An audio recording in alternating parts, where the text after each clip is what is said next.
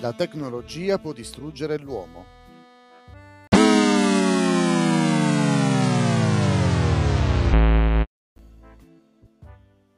Il 20 e 21 maggio 1927 Charles Lindbergh compì la prima trasvolata dell'Atlantico in solitaria, facendo la storia.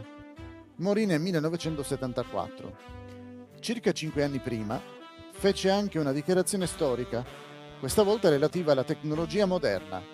Disse